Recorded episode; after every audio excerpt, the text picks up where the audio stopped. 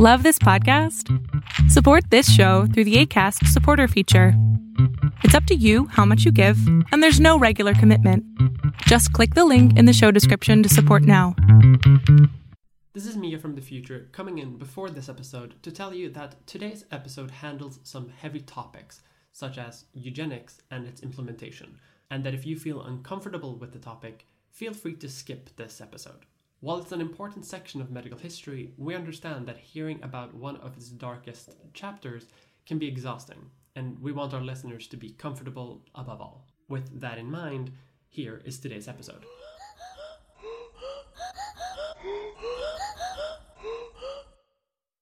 Hi, and welcome to Leechfest, a medical history podcast where we deal with very serious topics, uh, but also have a little fun occasionally. I'm Mia Mulder. And I'm Raluca Montano. Today we're going to talk about eugenics, a very complicated subject to discuss that has a lot of uh, deep historical roots and also awful examples in history. But also, I feel a very good example of when when science goes wrong and when well-meaning ideas go awry. But first, of course, before we start the podcast, we would like to thank a patron. This episode is dedicated to Nick Stilley. Thank you, Nick, for supporting us. We couldn't do it without you. And of course, we want to thank all patrons for helping us host and uh, pay for all the costs that are involved in having a podcast. Uh, thank you. And if you're interested in maybe getting a shout out, like like good old Nick did, uh, you can become a patron of, of the podcast and get access to some special goodies as well. Before we get into the podcast itself, how have you been, Mia? I've been sick.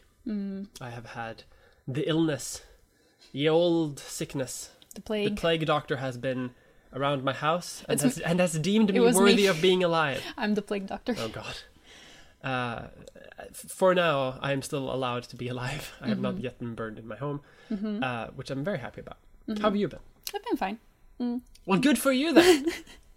Must be nice, huh? Uh, must be nice not being Um, bedridden for a week. Yeah, yeah. Uh, no, but I've been I've been great. I am um, I'm learning Swedish right now, as you know. So I just finished a course, which is really good. I feel like my Swedish is improving. So that's that's all fine and dandy. hmm You won't hear it here on the podcast though, because this is an English podcast. We speak English, Yeah, anglais, engelska. engelska.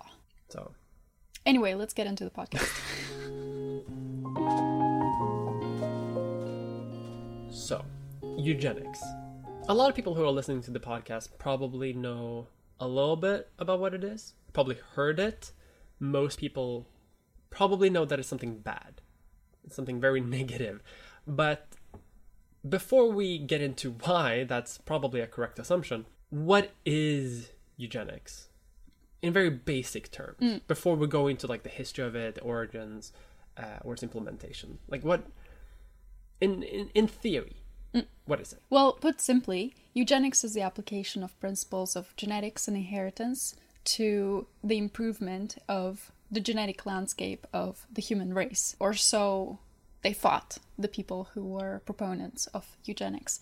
So historically, this has been achieved by encouraging people with air quotes good stock to breed Good genes. good genes to breed and discouraging people with air quotes inferior genes to breed. Mm-hmm. I, um, I can't see how this could pot- go wrong in Yeah. any sort of matter at all, or be influenced by things such as racism or classism. Yeah. It sounds like a perfect objective science. Mm. Yeah, because when I say discourage, what I really mean is uh, implement state-run segregation, institutionalization, and sterilization mm. programs. We're gonna get into that. But how did the idea come to exist? Mm. Well, that's a good question because the concept of eugenics, the concept that that we can selectively breed humans to become quote unquote better humans, has existed since antiquity. Plato, ye olde Plato in ancient Greece, argued for the selective breeding of people into certain classes. Specifically, he wanted to breed people in the guardian class of people to be as good and hearty as and smart as possible. The guardian class were the people who ruled in ancient Athens and in and Plato basically argued that like we this democracy business, nah, we need to have genetic superhumans. Not genetic, he didn't say that because genetics wasn't a science then, but like he he wanted like super well bred stock of people they are to be the rulers. Everyone else can like they can go work in the fields or whatever, but like we need only good leaders should breed with other good leaders, and that way we were gonna get the best leaders. Mm-hmm. Sparta, so still in ancient Greece, famously killed any child that didn't live up to a Spartan ideal, which any child that was born with any form of like deformation or just didn't live up to the ideal was instantly killed. I figured the Spartan ideal is children being born with a full beard, complete six pack. I mean, Sparta is very much the, the bro jock culture of ancient Greece. nice baby bra. That's a good baby that's gonna live. And then they throw the baby as a, as a football. And because it is a Spartan elite of a baby, that, that child will bounce a few times and be perfectly fine. According to Tacitus, a Roman historian, Germanic tribes would kill members of their own society, not just children, if they were particularly unwarlike. Uh, so if you're if you're hanging with your buddies and one of them is like, maybe we don't go to war.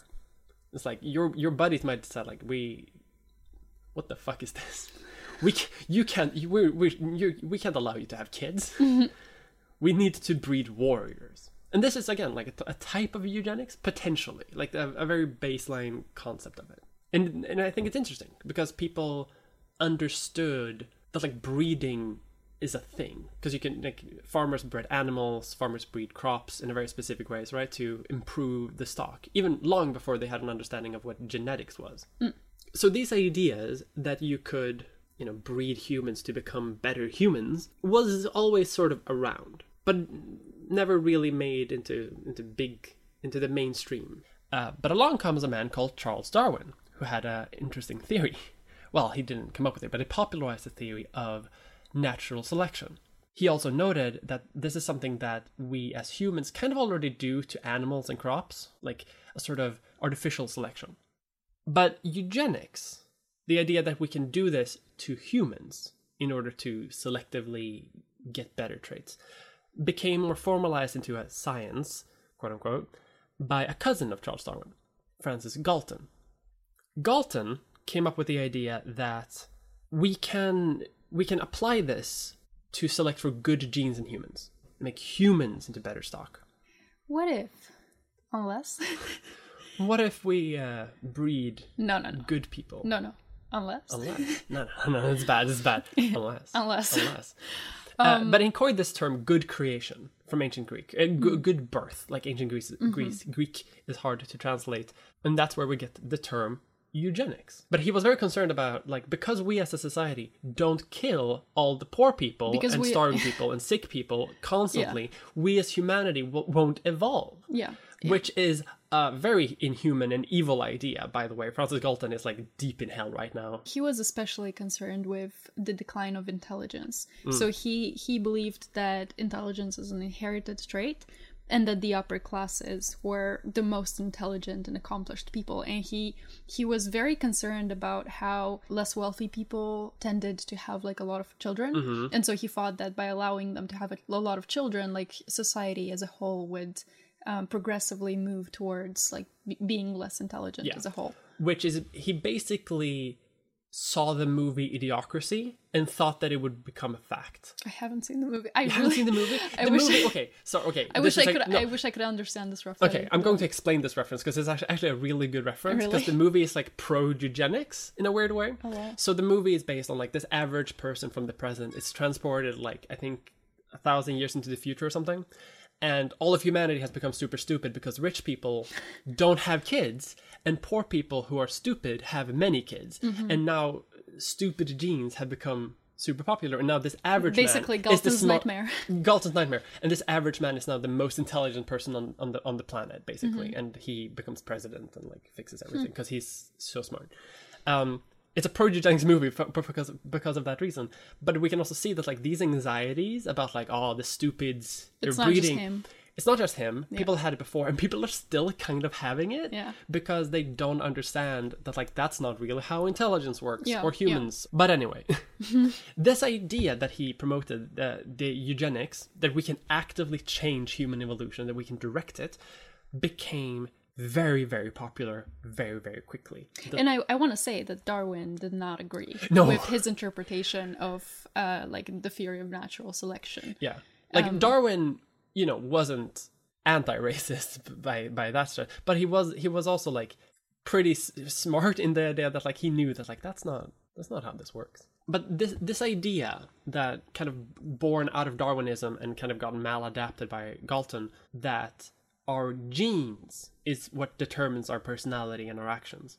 Is something called genetic determinism that all other circumstances like Don't uh, matter. Yeah. doesn't matter. How you're raised doesn't matter.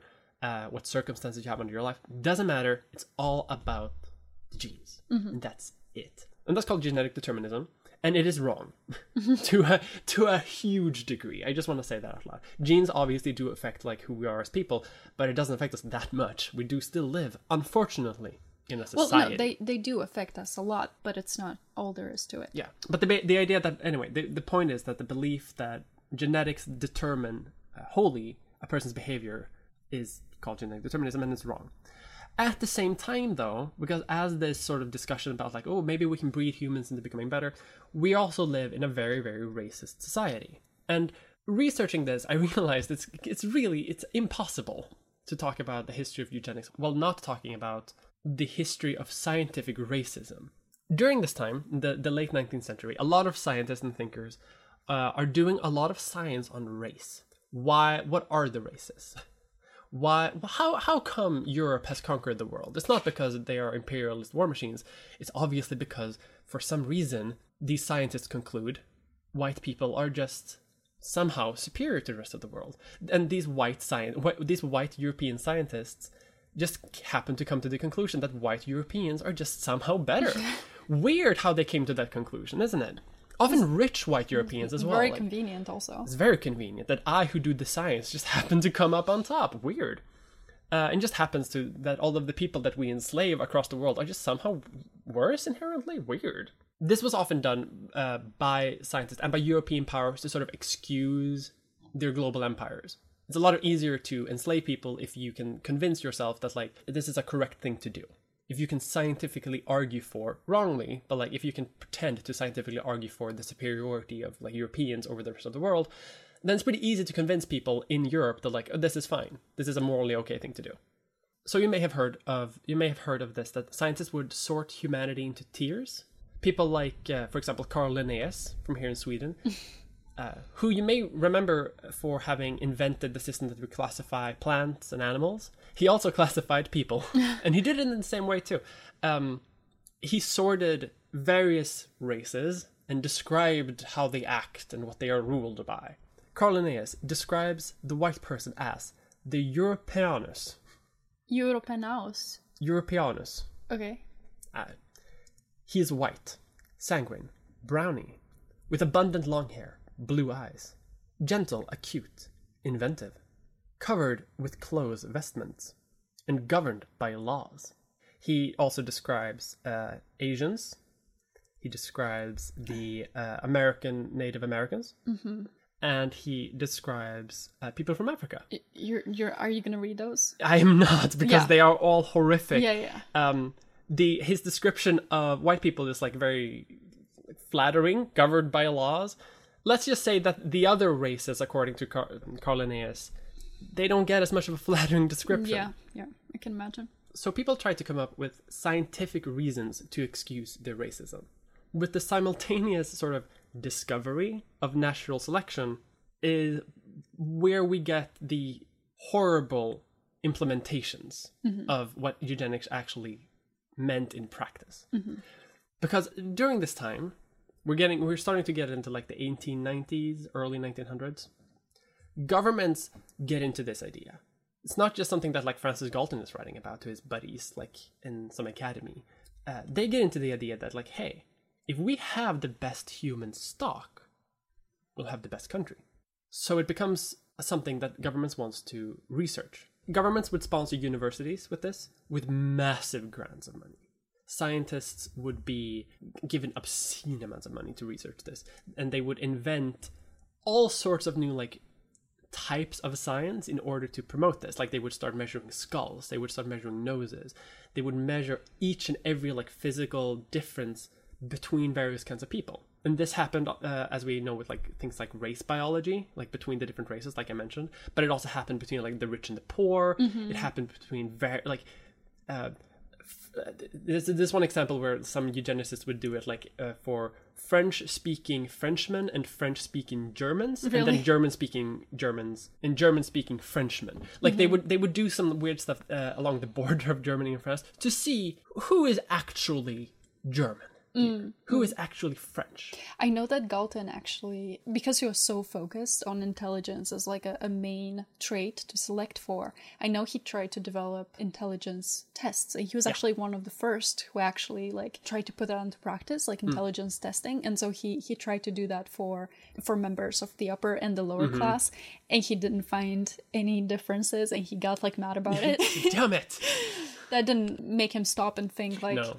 Hey, maybe I should rethink my theories. He just Yeah. kind of went on to like other tests. Yeah, but I just because I think it's important here to note that like a lot of the science done here isn't really to come up with like truth. Mm. It's sort of to excuse the way society is already existing. Like Yeah. they they want to find evidence that like what we're doing already is fine. It's fine that we have rich and poor people because the, the poor people are more stupid. So when they find evidence to the contrary, he's goes like, nah, can't be right. Can I complain about something really quick? Yeah. When I was reading about like Galton's intelligence tests, it's very rare that you actually see him being mentioned in the context of eugenics. Like people Mm. always talk about him as like Sir Francis Galton, Mm-hmm. the first uh the first scientist who or he Studied was the intelligence of the mind, came up with intelligence testing. Like not thinking that the, the reason he's doing this yeah, is to like isn't that kind of weird? Like I, find people that are of lesser stock. Exactly, like probably one in five sources I've I've seen where where they give Mm-hmm. some sort of like mention of the context, but most times it's just like he was a very nice man, very good scientist, came up with Mm-hmm. intelligence testing. Also invented eugenics, but don't think about that. Yeah. Anyway, It's, just so- something I've noticed. It's weird. I feel like this happens a lot of time in, in Also with studies. Linnaeus. Oh my yeah. God. Like Oh my when you Mm-hmm. research Linnaeus, most sources just talk about like, oh, he classified the animals and he classified the plants and he was so smart and he educated so many people. Um, he did also like classify the races into various kinds to excuse the existence of uh, like the Swedish East India Company and the the one colony we had in the Caribbean. uh, I'm gonna I'm gonna drag us back on topic Sorry. a little bit. That's fine. We love this podcast. We love. Car- We, we, I was about to say we love Carl Linnaeus. We don't. Racist, racist old bag spinning in hell. Anyway, Sack of shit. so so eugenics becomes popular both in academia as scientists combine this with like their idea of how how the races operate, but it also becomes popular yeah, in the government because they see like economic and political applications with this as well. But there are also like huge social movements that are promoting eugenics. The entire eugenicist movement was a sort of combination of a lot of different scientists, like people like people who were statisticians, they would become eu- eugenicists mm-hmm. because they saw like they would see like poor areas and rich areas and it was like, oh, we can just breed out the poor areas for some reason so eugenics became this like huge umbrella term to encompass a lot of different ways of guiding humanity. The the idea in the in the movement that that was popular among just normal people was that like this is a way for humanity to guide our own evolution, which today is seen as kind of like completely out there. But ba- and back in the day, it was like we have harnessed genes and we can evolve ourselves. Mm. Up until this point, it's mostly been academic discussions, like theories of how to improve humanity. Hasn't really been that much set in practice just yet. Uh, it wasn't until the foundation of race biology, like I kind of mentioned already, as a subsection of eugenics, where things become complicated and things get put into practice. The first ever institute of, uh, for race biology was founded in Sweden, and more cropped up all over the world in the early 1900s. And the idea was that they would use the science of eugenics to improve the human stock in practice, not just in theory. And this is where we start seeing eugenics becoming a state sponsored project that, im- that impacts regular human beings, like citizens of countries. And when we talk about the implementation, we need to also talk about the fact that there are two different kinds of eugenics. There is negative eugenics, where you try to breed out negative traits, and there is positive eugenics, where you want to encourage quote unquote positive traits. Because humanity is so varied, it's kind of hard for governments to promote an ideal. That's harder than promoting a negative one. Negative one is easier to convince people of. For example, in America, that that black people during this time are not seen as e- are not seen as equal genetically to white people, and there is an idea that like the, the genes from black people shouldn't infect quote unquote the white population. Mm. Obviously, that's based on like yes, good old fashioned racism, but it is it's coming from a eugenicist standpoint. That like it's not just because they it's not just because white, racist white people don't like mixed kids. Is that it? They see it as a genetic infection. They also institute just general segregation. So to keep the the the quote unquote bad stock away from white people. Again, oh, this feels horrifying to say, but like this is the logic that they used. Sterilization was also something that many governments would would Mm-hmm. Yeah, that implement. was- that was a big and, one. and probably the most common one during this time to to be implemented because it was implemented in America, the UK, France, Sweden, Norway, uh, Finland, uh, Spain, France, the Netherlands, like a lot of countries, basically. And those who would be sterilized would be people who who were who who were deemed to be of lef- lesser stock, people who were mentally ill, people who were sometimes just poor, destitute, people who uh, had committed crimes, criminals. A lot of criminals were sterilized because they were Yeah. they, there was an idea that like criminality was also something that you could be in and could be inheritable. Mm-hmm. Homosexuals. Homosexuals, in some cases, like even Promiscuous women. promiscuous oh for sure. Promiscuity mm-hmm. is also genetic. Like this and this is the danger of genetic determinism because you can take any sort of behavior that is i don't know that reasonable people would classify as like reasonable human behavior but you can, and you can classify it as as a genetic thing that you can affect and then mm-hmm. breed out. And that's where that's where the danger is. so uh, that definitely and also just like women who had malformed children, for example. On one end, the children wouldn't even get close to as much medical help as they would need. Sometimes forced abortions would happen when they found that like a child had some sort of anomaly, and then the then the mother might be sterilized because they the, the Yeah, they fear think that was she has like bad genes. the, yeah, that she has bad genes, and they're like, okay, we can't have that. America does this like very well, though. Like a lot of European countries do this. A lot of and uh, a lot of, for example, Native women were Mm-hmm. sterilized because the idea with the like Native Americans are not are not uh, acceptable Yeah. as a race. Canada does this as well to First Nation people, and still does it to some extent. You mentioned LGBT people, of course, but there's a barrier right now between like preventing people from breathing further and outright killing people that you don't like.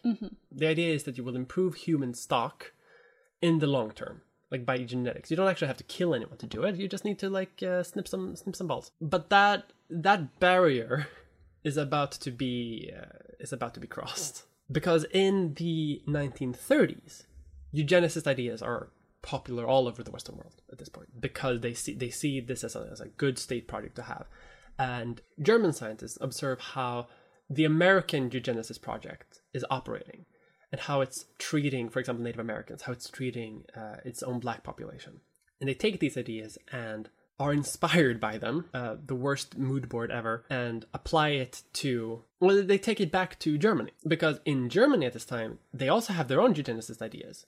So while in America, they their eugenicist ideas are more directed at uh, people who are black, uh, Native Americans.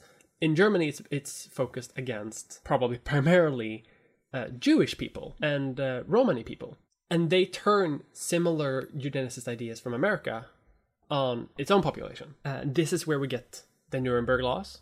Germans are not allowed to marry Jews, but Germany also goes a bit further in their eugenicist ideas because they also promote positive uh, eugenics.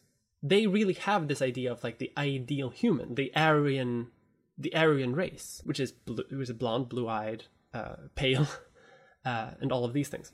So its its ideas are very similar, like in type of sterilization, segregation, uh, in the 30s, but they also promote Aryan German women to have as many children as possible in order to outbreed quote unquote lesser races. The Nazis also uh, deemed those that you know they saw as mentally incurable as being unworthy of life and uh, sterilized them and eventually went to the point of just outright executing them starting with the mentally ill. And this idea was sort of like promoted as as a kind thing. They, because like these mentally ill people they it's not a life worth living. We're putting them out of their misery, basically. And both for them, but also for society at large. This was seen Yes. as like long term, the Yes, right their thing genes to do. cannot infect society. Yeah. Good hearty Germans will not have to waste their labor supporting the lessers. Yeah, exactly. Um, and all of this was done in order to promote the health of the German people. Like it's like the the whole human stock of the nation. And we can see how this eventually leads Nazi Germany to just take this to its to its end conclusion, which is to outright mass murder anyone who doesn't fit the the racial ideal as it goes into a more intensive phase like in, at the end of the war. Hmm. As and the and the reason why i think i think this is important too because the nazi german eugenicist project started slow in the 30s and picked up pace over time. But as the nazi leadership realized that they're going to lose the war, which they realized in around 1943. That's when the Holocaust uh, ramped up its intensity. They were so dedicated to their eugenicist cause that they couldn't they couldn't wait for sterilization to to take its course. They couldn't wait for for segregation and miscegenation laws to like work in the long term, which had been, which had been the plan for many other countries in throughout Europe at this time. And that's where the only the only choice they had is mass murder in order to to fulfill this this goal. Now shifting a little bit from like medical history into general history because it's sort of seen by many historians that Nazi Germany wasted a lot of resources doing this. They would have had a better chance at winning the war if they hadn't been so dedicated to their eugenicist project. But and I think that's important to mention because it just shows how intense their belief in eugenics actually was. Hermann Goering, for example, outright claimed that it's fine to lose the war because they did the Holocaust and fulfilled their goal of improving the racial health of Germany. Mm. It doesn't matter that they lost the mm. war. in They're their in their minds, they're like winning in the long term. yeah, they're winning in the long term. Yeah. So and that's I didn't know that. That's really interesting. Yeah, that is really interesting and really horrifying because it, it's a it's a view into into the logical endpoint of like a eugenic ideology where you where you start seeing that if you if you if you take the first steps into thinking that you that you can improve humanity, eventually you start thinking that's your that, like that's your entire moral outlook, which um, you know obviously had led to some of the the worst horrors humanity has ever seen Yeah. That's sort of my end to to th- that bit before I go into talking about like the decline of the movement. yeah it's kind of a hard hard point to to end on isn't it um do you know what so because because i mean next we want to talk a bit about the supporters and the Yeah. opponents of the movement did you know that churchill was actually a supporter of eugenics Oh yes, which I- mm, which is ironic because I mean he is known as the man who stood up to Hitler, Mm-hmm. but actually he was also a supporter of the the British Eugenic Society, and he actually served as the honorary vice president. And he believed so he he I mean just like other supporters of eugenics, he believed that eugenics could solve race deterioration and also reduce crime and poverty. Um, in 1910, Churchill warned the unnatural and increasingly rapid growth of the feeble minded and insane classes, coupled as it is with a steady restriction among the thrifty, energetic, and superior stocks, constitutes a national and race da- danger which is impossible to exaggerate. I feel like the source from which the steam of madness is fed should be cut off and sealed up before another year has passed. So, oh my god! Yeah, so that's not he's uh, fully arguing He's for basically arguing- what the Nazis did. exactly. Isn't that When was this? 1910? So I mean, it was before, but Yeah, yeah, but he's basically arguing for like Nazi policies thirty years before the Right. Nazis did it. Oh my god! then another person, which I didn't know, I, I should also say that I'm very proud to be a member of the insane classes. um, good for you. I don't know what to say to that. Um, I'm also feeble-minded. I'm not leaving that in, in the podcast, just so you know. The insane classes I want you to keep though. Okay. So another person that was a supporter, which I did not know about, was Herbert George Wells, who is best known as the author of The Invisible Man and the War of the Worlds. What did you say his- name was? H.G. Wells? Yes, as you will. Yeah.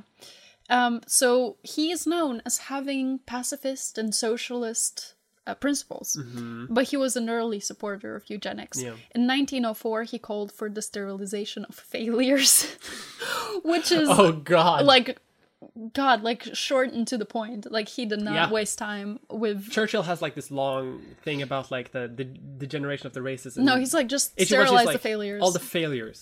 just Yeet. sterilize the losers. Very Spartan uh, Yeah. view of it. Like however, however, I gotta say that later in his 1940 book, The Rights of Man, he, I mean, he he switched up a little bit. So hmm. later he he said that among the human rights, which he believed to be available to all people, was a prohibition of mutilation, sterilization, torture, or any bodily punishment. So I mean, I guess maybe he was an early supporter, and then he kind of, hmm. because I mean, it, this 1940, so maybe you know he saw Yeah. he saw how it actually looked hmm. when it was actually put into practice and then he he decided to to take a step back Yeah, I feel like it, it might also be possible that he may have kept his original ideas, Mm. but just but but also had the idea that like in theory you could do that, but it also valued the idea of like individual rights more. Being like in theory you could, but like Mm-hmm. maybe. you can, but it's it's a more it's a higher moral evil to sterilize people Mm-hmm, or to invade invade their lives. Like even Mm. if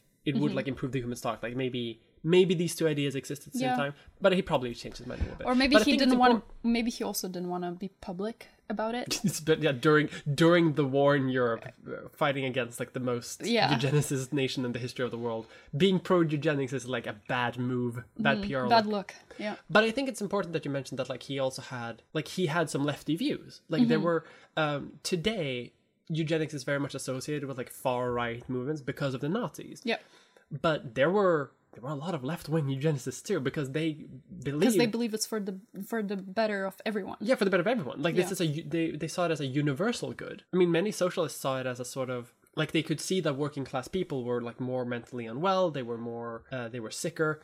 Uh, but some but some of them didn't you know blame capital as most like lefties and socialists would. They they they said like well well, maybe that's part of it, but maybe we can also like you know fix the the stock of the working class and then that will assist in the revolution, which is horrifying.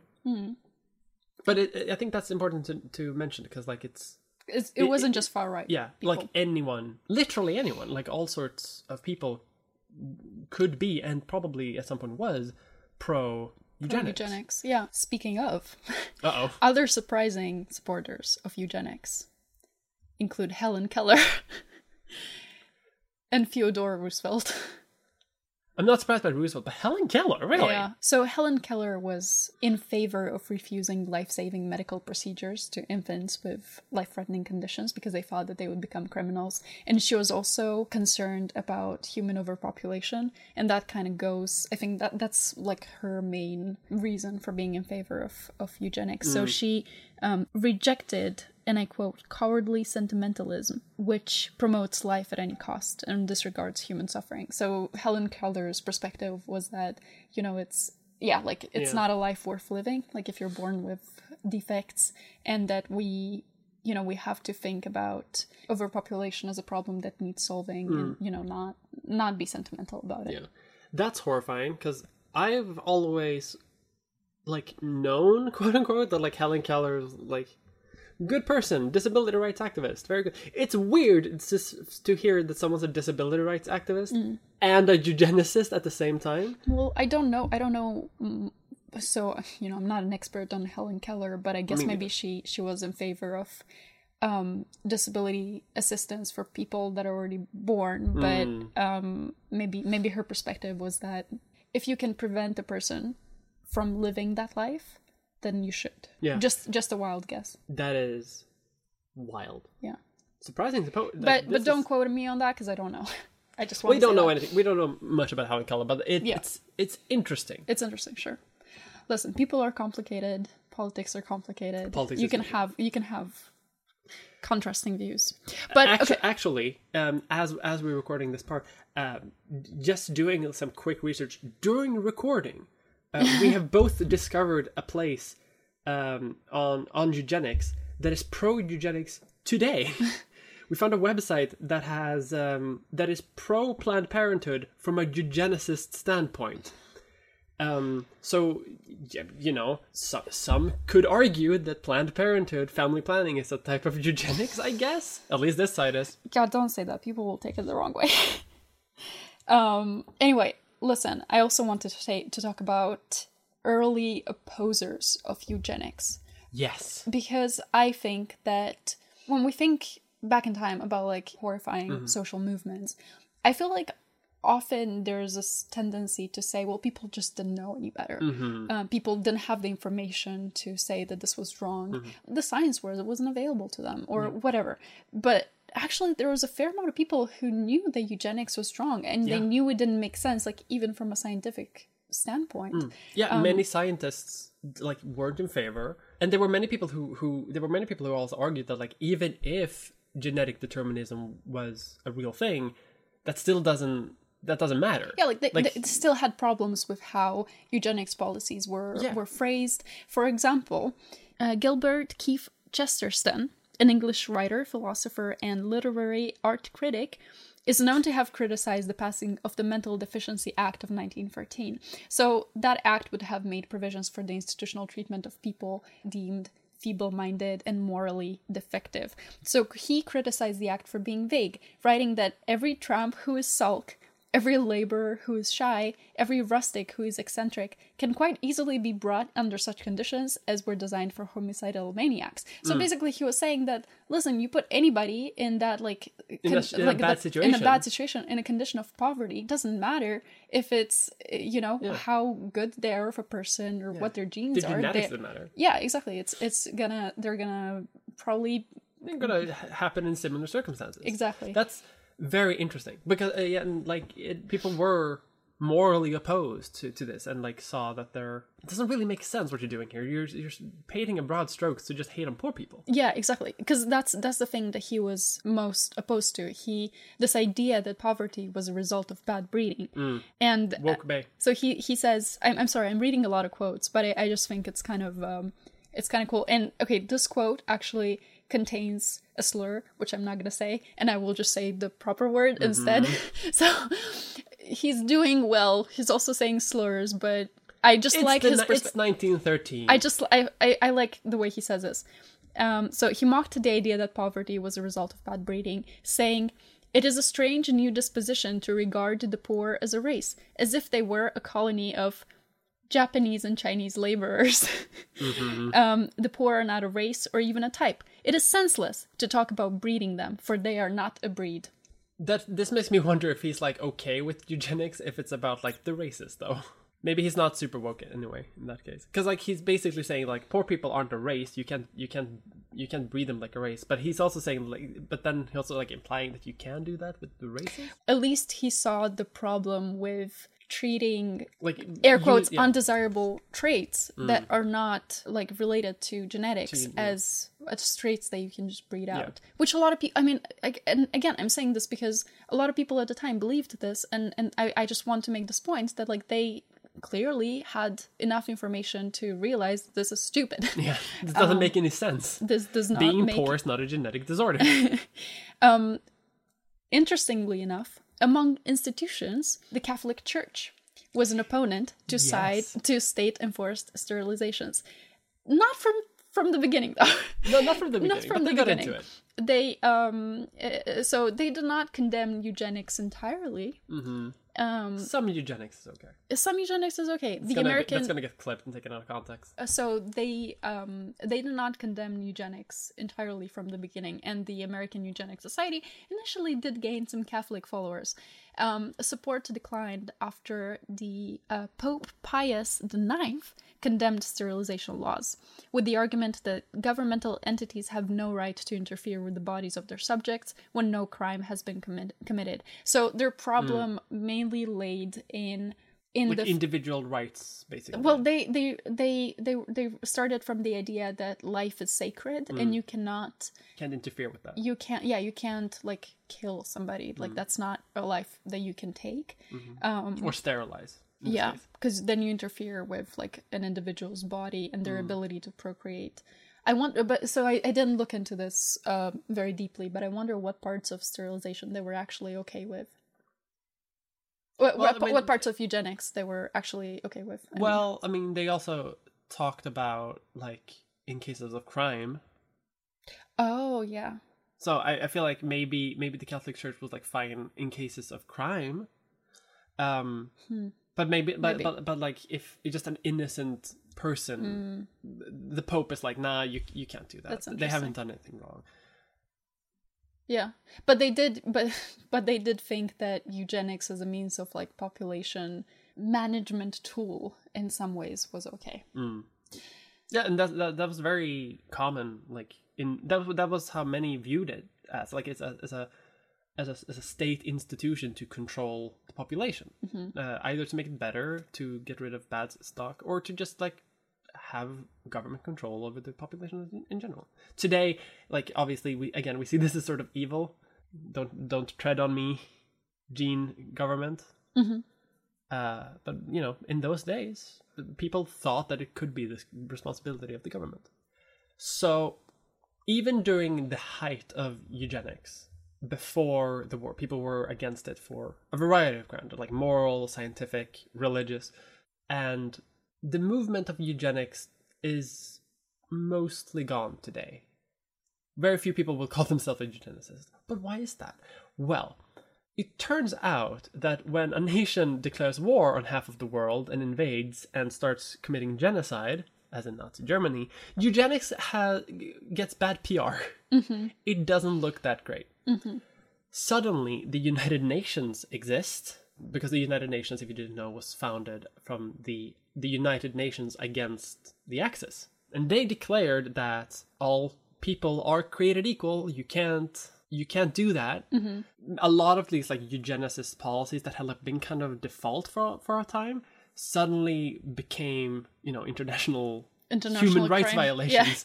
Um, and uh, you know over time over the decades like more and more like of these eugenicist laws fall out of favor they they begin to be removed they they Pretty slowly though. pretty slowly like it didn't not instantly but over time things like sterilization laws things like Yeah. uh, segregation things like Like, there's- miscegenation laws they begin they begin to be phased out because arguing for that for it is almost impossible at this point because Mm. any sort of pro eugenicist movement is going to be seen as almost like pro Nazi Yeah. which isn't But even but even though they're not they're not called eugenics laws anymore, there's a fair amount of like government mandated sterilizations that continue well into the 21st century. Oh yes, many of these laws don't get removed until the seventies, but they don't call them eugenics anymore. No, they just And come they- under they different don't do, names. They don't do it against the poor, but they still do it against the mentally feeble. Sweden, for example, did it until 1972, I think. And I mean, as, as many trans people know, Mm-hmm. like Yeah, that's the one I was going to mention too. like as as a trans person, like many countries still today uh, have remnants of eugenicist laws applied to trans people. Um, Sweden didn't get rid of it until 2013. Finland still does it. Jap- Japan still does it. So how does it work like for people who don't know? So the way okay, so so what it works, how it works is that like during the seventies, when many of these eugenicist laws were being removed, trans people were already being sterilized as being as being mentally feeble. So in order to get legal recognition as a trans person, you would be forced to undergo uh, a, a, a castration, like a physical castration. So transgender laws in places like Sweden is an Hmm. example of that, but um, that's not the only one. Like the one-child policy in China could Hmm. also technically be an example of eugenics, and that was mandated until 2015. Yeah. Uzbekistan is another place where coercive sterilizations and hysterectomies were reported by the UN in 2007. Mm-hmm. And then in the US, between the years 2005 to 2013, nearly one third of the 144 California prison inmates who were sterilized did not give lawful consent to the operation. Yeah. So this i mean this keeps happening and Yeah. it's you know it's it's definitely like we we think of eugenics as like a thing of the past that happened in world war ii and it was awful but it, Still in, in some ways it's still around Yeah. Uh, um, there are some places in America uh, where even if it is given freely, like a consensual sterilization, some uh, some places you can reduce your prison sentence if you agree to be sterilized, and that is like a leftover from eugenicist laws from like the tens and 20s which does doesn't really make any sense. Like, a, a- you know, a criminal isn't going to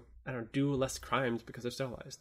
But that's sort of the argument. And then the argument obviously is that like then they can't Bring- have kids yeah, that will have the crime gene in Mm. them. I mean, in, in a way, it's also almost like an admission of guilt because they know that ex-convicts ha- find it very difficult to like adapt to society and get their life back together. So they're thinking, well, less children born in poverty means fewer criminals Mm. Yeah. in the future. which isn't necessarily like a genetic thing, but it's still eugenesis because you're It you're is, working to, even though you're not changing like the genetic aspect of it, you're saying you're changing the pop the the population Mm-hmm. uh, in in a way.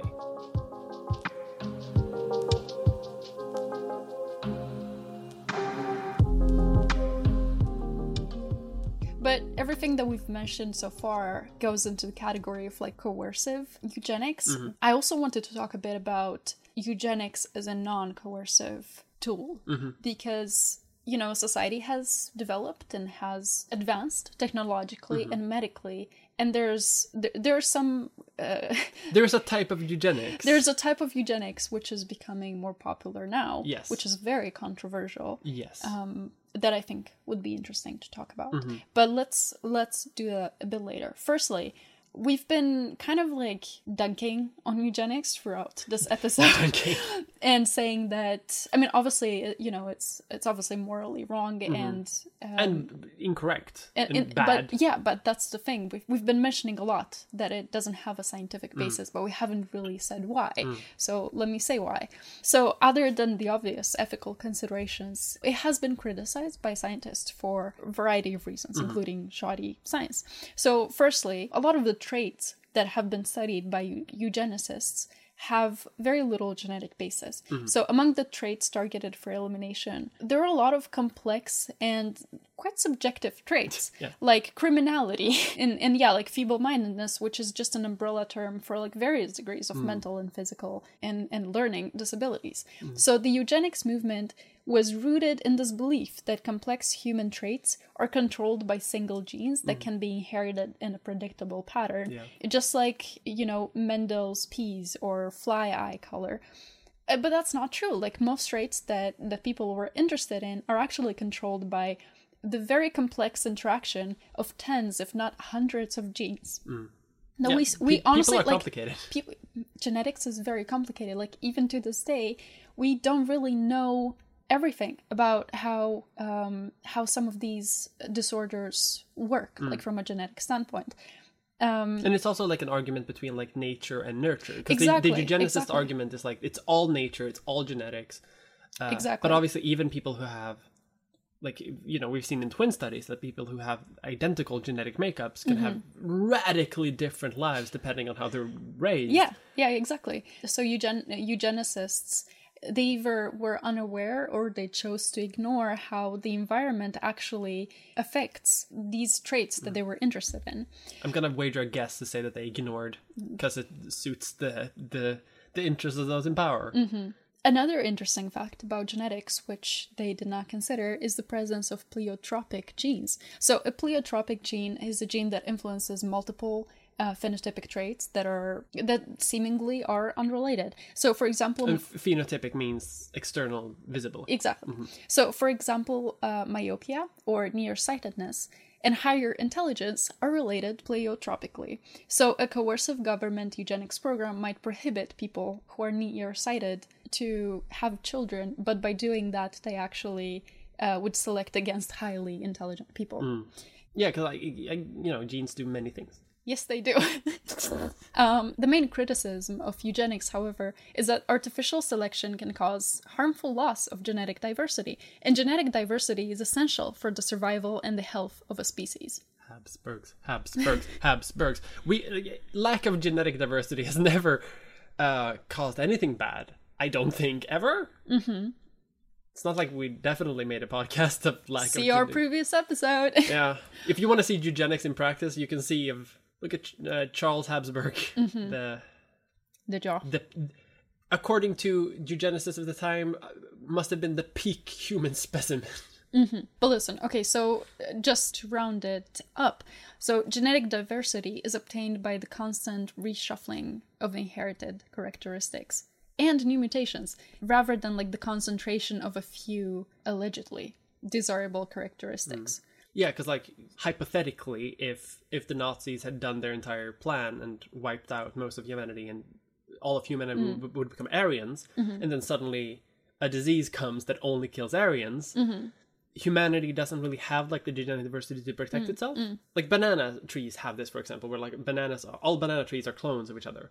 And they have the exact same genetic makeup, and there's a fungus that is like really good at killing that specific genetic makeup. Yeah, so now like banana trees are in crisis because like they they have no genetic protection. Yeah, exactly. So genetic diversity is the key to to maintain a population because it really there's no there's no real fittest individual. The fittest individual is uh, changes based on the environment, and so the key to a strong population is having hi- a highly diverse genetic makeup, so that so, So that, that the needs of the situation will always be met by at least some members of exactly the species. exactly Which is probably a big reason why Darwin probably disagreed with Galton, right? Because Galton argues Might to be. reduce the the genetic diversity a little bit.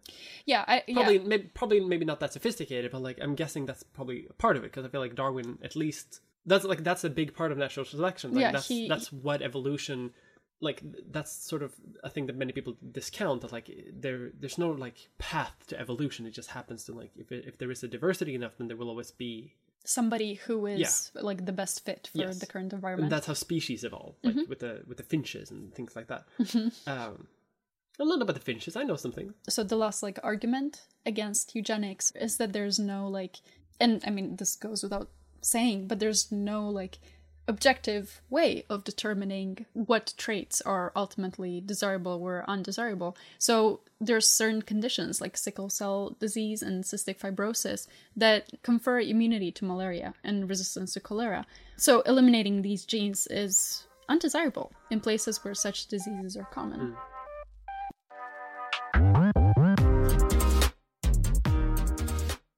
So we already mentioned that some eugenics is still around today.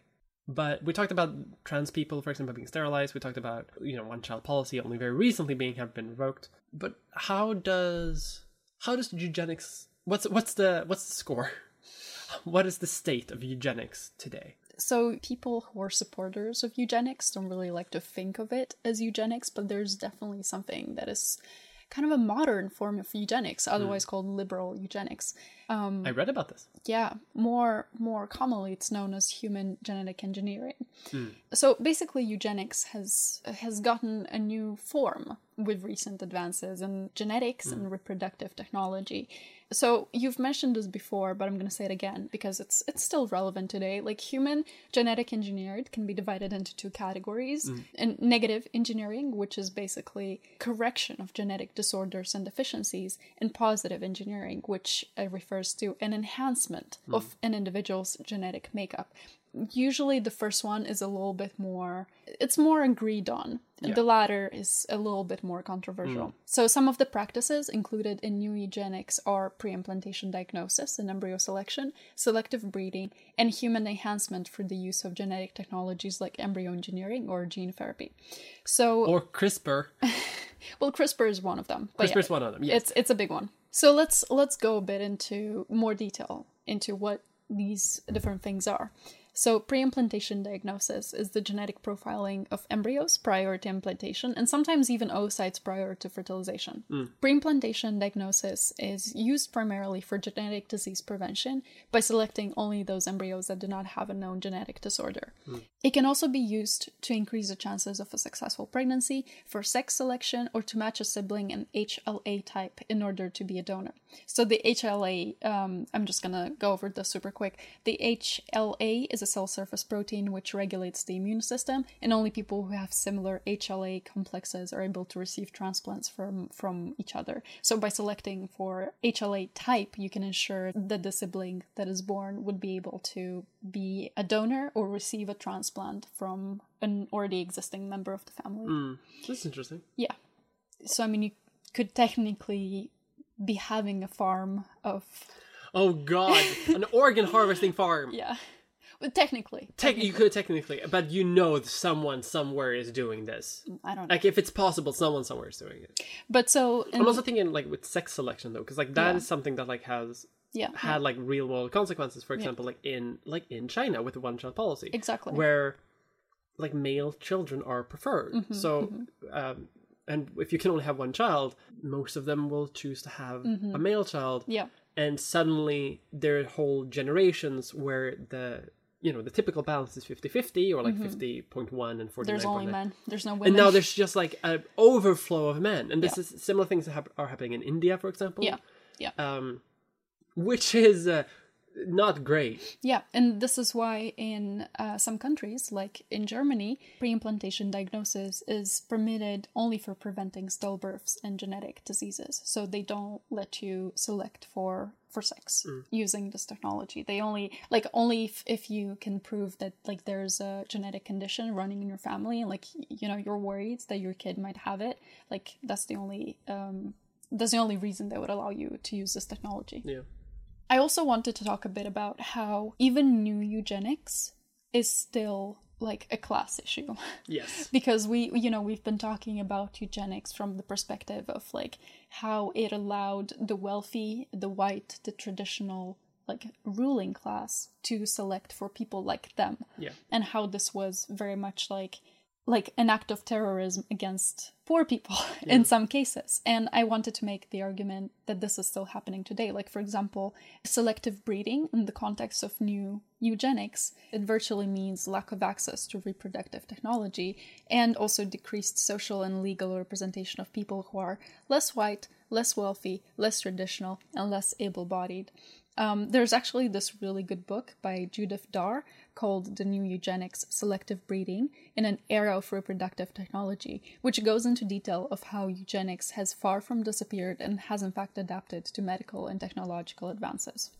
I'm reminded of how, like, in America, a lot of when it comes to complications, like during pregnancy, black women will far more be suggested to go for like an, an aborted pregnancy more than far more than white people who will often get like medical assistance to support the pregnancy mm-hmm, mm-hmm. um, That's a good example of it. which i think yeah What what I was thinking of is how expensive reproductive technology is. Mm. IVF and pre-implantation diagnosis. Those things are expensive. Yeah. Like like a normal, you know, middle class family can hardly afford that. Yeah, so I guess we run the risk of like the rich people sort of breeding themselves into a super super class a little bit. Yeah, I mean we haven't reached like the the topic of like human enhancement, Yet. but yet, but the point that I'm making here is that this is a tool that is only available for, Yeah, for rich, wealthy yeah. individuals.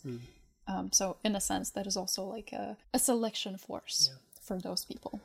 If you want to see this in fiction, watch Gattaca. Is that wait? Is that the one you mentioned earlier? No, uh, no, I, I, I mentioned Idiocracy earlier. Oh, okay. Um, What's that?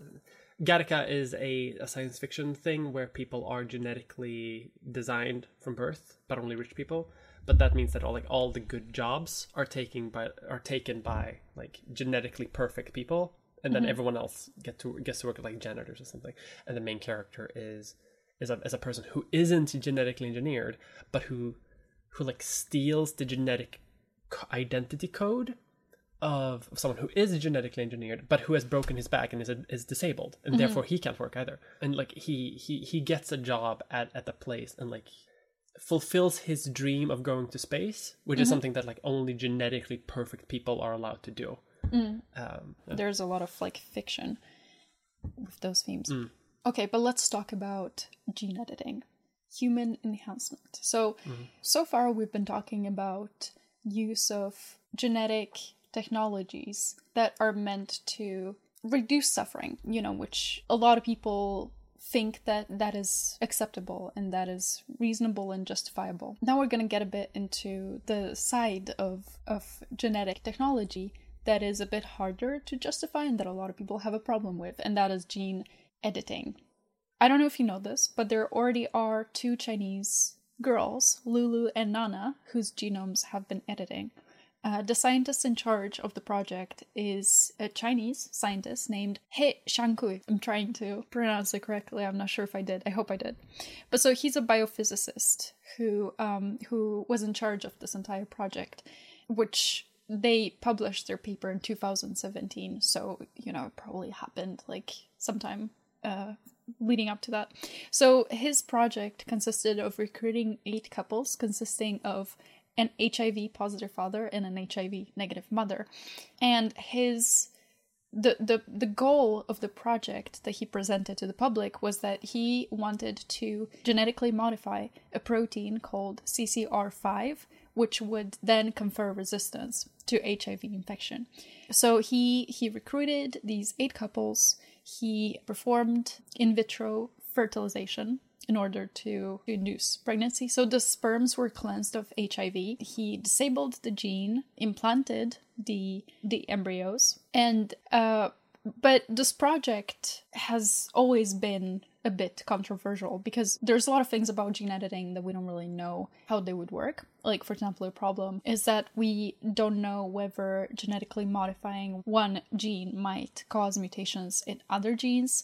So, um, this was brought to the attention of He, and he said that he tested for that and there weren't any issues. Another problem with this project is that CCR5 is actually thought to help people fight off the effects of various other infections, such as the West Nile virus. His research and clinical trials were therefore widely condemned by the scientific community. He was actually brought to court for forging ethical review documents and also because he in a way he coerced his patients to stay in the trial. So he said that um, the costs of the re- reproductive technology would be covered by the experiment, but that they would have to repay the costs if they decided to drop out, which Yo. is yeah, which is a form of like financial coercion, and Yeah. that yeah, so he was brought to court for that. That's messed up. But but listen, there's a a very interesting theory here that is widely circulating. And the theory is that he actually attempted to improve the patient's cognition.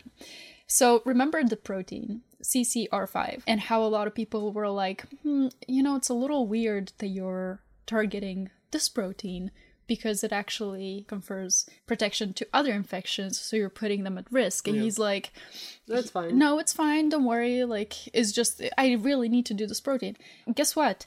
Uh, there's um, there's actually a fair amount of research in mice that shows that the CCR5 gene can actually enhance cognition and memory. And so scientists believe that He may have gone after CCR5 in an attempt to improve the baby's cognition. Mm, breeding super smart humans.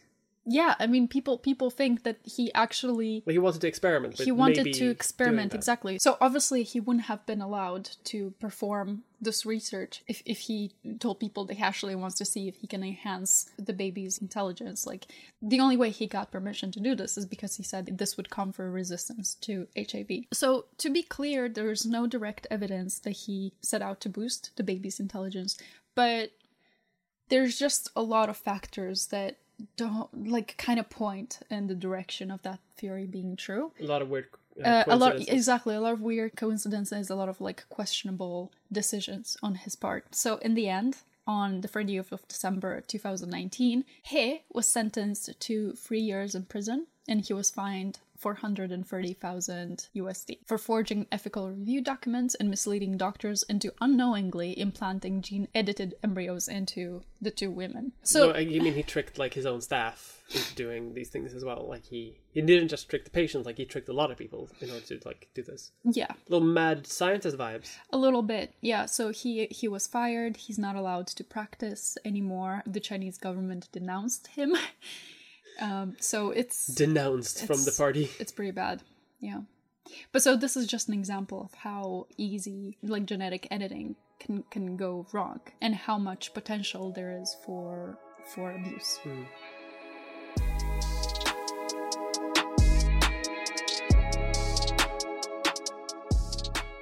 So that is a small history of eugenics and a little bit about modern genetic manipulation. Seems to be a lot of uh, like, danger, a lot of concern, a lot of like I don't know, like overconfident doctors thinking that they can. It's a lot of mad scientist vibes here, like both in Francis Galton and It's too much power. too much power. I guess that despite like any potential or you know any type of like scientific view on it, there's no way to do basically any type of genetics like ethically, like on a large like societal scale Mm. because like that's that's where we get into like all the horrible horrifying like implementations because you know these ideas of like bettering human stock or they're you know they're tainted with like views on racism and classism and ableism like all of these Yeah. things sort of infest this view Yeah. um, Genetic technologies are like fascinating. Like the fact that we're able to do that, um, I think is so interesting. But I just really don't see how we could implement this without causing a lot of problems. I, I just don't really see how we could make use of it ethically. Um, like there's just so so much potential for for misuse and abuse. and so much of it is subjective too right because Mm. like what, how how do we define a good trait versus bad trait like that's Mm. Yeah. even in terms of like individual genes that's like impossible Yeah, and- like you mentioned like many traits aren't even genetically determined Yeah, and I mean, there's also there's also this argument of like, what gives value to a human life. Mm. Yeah, it's it's a very complicated discussion, and it's it's very much. I think there's a lot of like philosophical conundrums conundrums, Yeah. exactly, that I don't necessarily feel qualified to go into. no god me neither But and more importantly maybe maybe the doctors in like geneticists probably aren't qualified to to get into that either yeah, but there's like boards of ethical bioethics that can probably look into that. But then even but then- that's like complicated yeah. Exactly, exactly. Well, anyway, that's our episode on eugenics. Mhm. one Uh, of the worst sciences maybe to have evolved Yeah, I think we can both agree that it um, it led to some horrifying science Yeah. or some horrifying hi- history. And uh, as un- as is unfortunately the case, a lot of medical history is is Pretty scary. pretty scary. Hopefully, will be you know hopefully other episodes will have a bit more of a cheerful tone. hmm And I think that's maybe it for us today. Yeah. Talking about eugenics. Once again, my name is Raluca Montano. And my name is Mia Mulder. You can find us on Twitter at LeechFestPod. Yes. And you can uh, find our podcast on Spotify, on Acast now, because we've changed hosting. Uh, so there might be a small disruption in distribution, hopefully not. But we're on Acast now. You can find us on Leechfest there. Or any other place where you get your podcasts. Yeah. Or on TikTok, because we have Leechfest. Yeah, we've um, we made a TikTok and it got a lot of likes. We made a TikTok. So now we're going to make TikTok. This is a TikTok podcast now. Medical History TikTok podcast. I feel like do people like our TikToks more than they like the actual episodes? Should we just should we even bother making episodes or should we They just, just want do Tik- TikToks. They just want TikToks. Maybe Pod- we'll just do TikToks. podcasts are a format of the past. TikToks is the way of the future. Um, reject, reject tradition. Embrace, modernity. Anyway, return to if, monkey. if you want to support us on Patreon, that would be cool. You can find us at patreon.com slash leechfest podcast. Mm. Thanks again for listening, This has been Leechfest podcast. and we'll see you next time. Next time. It wasn't recording. You're kidding.